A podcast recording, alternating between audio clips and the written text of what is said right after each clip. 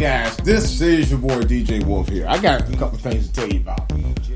Uh, I'm just reading an article, uh, just posted in MSN uh, website a little while ago. From uh, actually was posted out yesterday. Uh, Bitch McConnell, okay, the Senate majority, the Senate majority leader, leader from Kentucky. He makes a comment because uh, Obama had blasted uh, Trump about his handling of the coronavirus situation, of course. Article says Obama should have kept his mouth shut on his response to uh, Trump about the coronavirus uh, issue.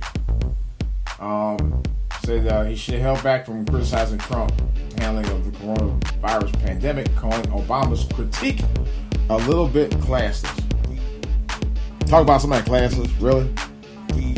Um, I guess because his daughter uh, said an online uh, Trump campaign event told McConnell that Obama slammed Trump over his response to the coronavirus outbreak.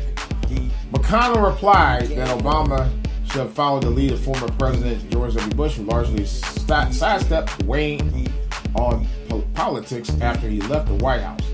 McConnell noted that former GOP president and his father, the late former President George H.W. Bush, kept their mouths shut after leaving office because they didn't think it was appropriate to critique another president. They've done it before, so that's a lot. Um, I think President Obama should have kept his mouth shut. You know what's kind of funny?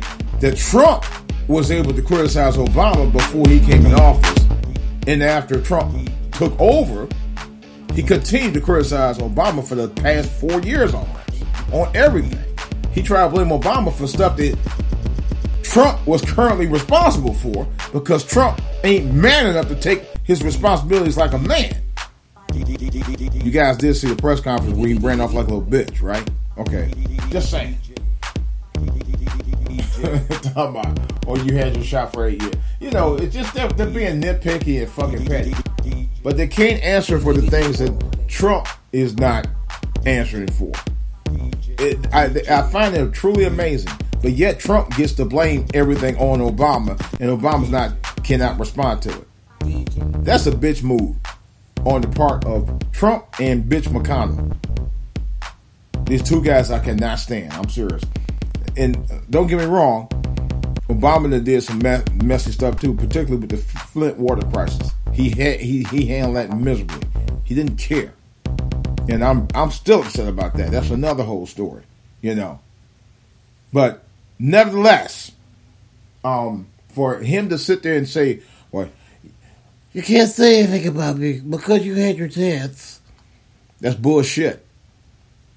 Yet, for the last four years, only thing you've been wanting is praise. You want to be pet like a little fucking dog, like a little poodle bitch.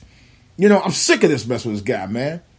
You know, Trump's sit there and, and, and, and, and hide his tail between his legs every time he can't get praise for everything that he doesn't need praise for right now. You haven't earned praise for anything yet because you haven't done anything to really get praise for. You should wake up and smell the coffee or smell your wife's ass or something, whatever it's going to take to wake you up. You know, because if you call yourself president, you better get presidential because you need to. That's all I got to say. It's DJ Wolf. I am fucking out.